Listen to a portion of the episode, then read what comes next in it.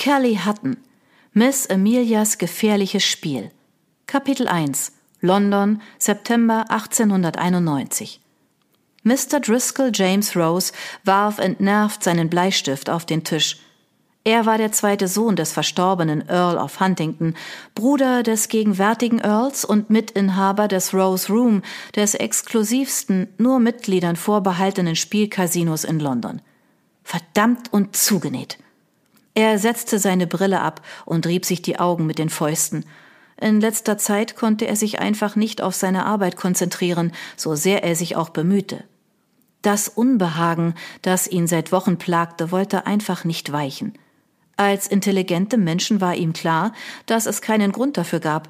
Er hatte keine Geldsorgen, er gefiel den Damen und konnte nach Belieben seine Wahl unter ihnen treffen, sei es für einen Abend oder für das ganze Leben, und obwohl er selbst keinen Titel besaß, gehörte er doch durch seinen Vater und Bruder dem Adel an. Warum also fühlte er sich so verloren? Ihm war, als würde er ziellos durch die Tage treiben und darauf warten, dass etwas geschah. Die Begeisterung darüber, der erfolgreiche Inhaber eines Spielcasinos zu sein, war verflogen. Geblieben war nur die Arbeit, die noch dazu ganz schön hart sein konnte. Drei Jahre zuvor hatten er und sein jüngerer Bruder Dante Hunt dem ältesten der Rose-Brüder vorgeschlagen, ein Spielcasino zu eröffnen – obwohl das Glücksspiel illegal war, gab es in London mehrere einschlägige Etablissements. Die verantwortlichen Beamten drückten gewöhnlich ein Auge zu, sofern der Betreiber der vornehmen Gesellschaft angehörte und sie hin und wieder umsonst dort spielen durften.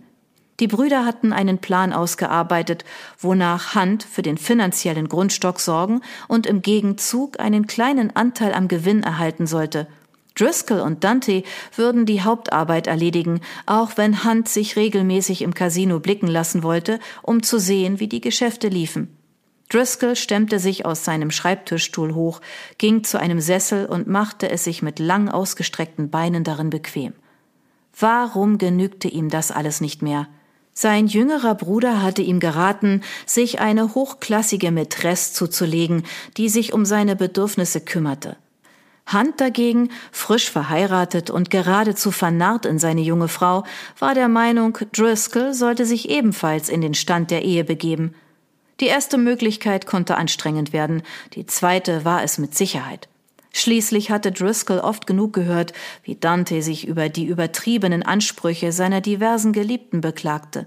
Das geschah gewöhnlich ein, zwei Wochen, bevor er der jeweiligen Dame zusammen mit einem hübschen Schmuckstück den Laufpass gab und zur nächsten wechselte. Das war Driscoll viel zu kompliziert.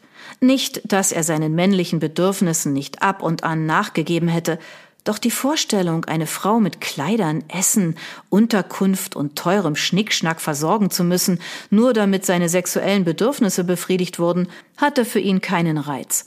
Und das gleiche lebenslang für eine Ehefrau zu tun, war der blanke Horror. Es sieht so aus, als müssten wir Lord Benson mal wieder nach Hause bringen lassen. Mit diesen Worten betrat Dante das Büro, ließ sich in einen Sessel plumpsen und verschränkte die Hände hinter dem Kopf. Wieder abgefüllt? Ja, stockbesoffen. Er schafft's kaum noch von einem Tisch zum anderen. Ich habe Angst, er speit uns im Spielsalon den ganzen teuren Brandy, den er intus hat, auf den Boden. Driscoll erhob sich. Ich kümmere mich darum. Ich brauche ohnehin mal eine Pause von dem ganzen Zahlenkram. Dante legte die Füße auf den Schreibtisch und schloss die Augen. Gut, ich hätte auch eine Pause nötig. Driscoll ging die mit einem dicken Teppich belegte Treppe zum Spielsalon hinunter. Wie erwartet war der Saal voll und jeder Spieltisch umlagert. Er nickte im Vorübergehen Stephen Welch, einem der Groupiers, zu und wechselte ein paar Scherzworte mit einigen Gästen, bis er Benson erspähte, der schwankend einem Würfelspiel zuschaute. Dante hatte recht gehabt. Der Mann war schon ein wenig grün im Gesicht. Driscoll blickte sich um und winkte David Jenkins, einen der Sicherheitsleute, zu sich. Ja, Mr. Rose? Der dunkelhaarige Wachmann war beinahe so groß wie Driscoll. Er war von Beginn an in ihren Diensten und besaß die Fähigkeit, auch heikle Angelegenheiten unauffällig zu regeln. Wir müssen Benson hier rausbringen, sagte Driscoll leise und deutete mit dem Kopf in die entsprechende Richtung. Nehmen Sie eine von unseren alten Kutschen für den Fall, dass er sich auf dem Heimweg übergeben muss. Ich glaube, seine Lordschaft ist in seinem eigenen Wagen gekommen. Jenkins war stets über alles Wichtige informiert. Na, hervorragend. Dann bringen Sie ihn nach draußen und setzen Sie ihn in die Kutsche. Der Wachmann nickte und ging zu Benson hinüber. Er flüsterte ihm etwas zu, worauf der Betrunkene sich sofort aufrichtete. Jenkins klopfte ihm auf die Schulter und geleitete ihn freundlich, aber bestimmt hinaus. Problem gelöst. Driscoll wanderte noch ein wenig durch den Saal, doch die Freude darüber, was er und sein Bruder hier geschaffen hatten, wollte sich dieses Mal nicht einstellen. Vielleicht war es an der Zeit, bei Sir Philip Dubois Gifford, ihrem Kontaktmann im Innenministerium, vorzusprechen und nachzufragen, ob er nicht einen Auftrag für ihn hatte. Das würde Driscolls Leben wieder etwas Würze geben.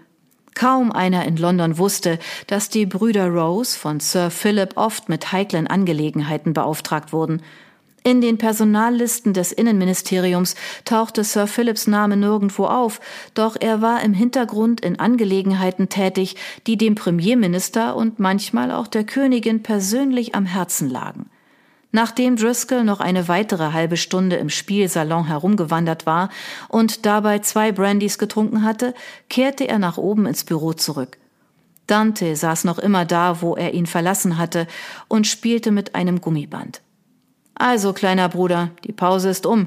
Damit schob er Dantes Füße vom Schreibtisch. Ist Benson weg? erkundigte sich Dante, während er aufstand und sich reckte. Ja, zum Glück war er mit seiner eigenen Kutsche hier. Falls ihm also ein Malheur passiert, ist es sein eigener Schaden.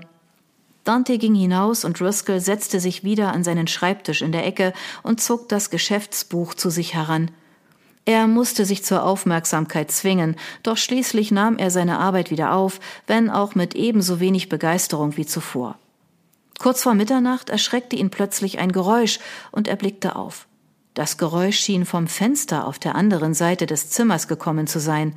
Er hatte es offen gelassen, weil es im Büro ein wenig stickig gewesen war. Vielleicht hatte ja ein Ast des Baumes vor dem Haus gegen die Scheibe geschlagen. Achselzuckend setzte Driscoll seine Arbeit fort, doch gleich darauf ertönte wieder ein dumpfer Knall.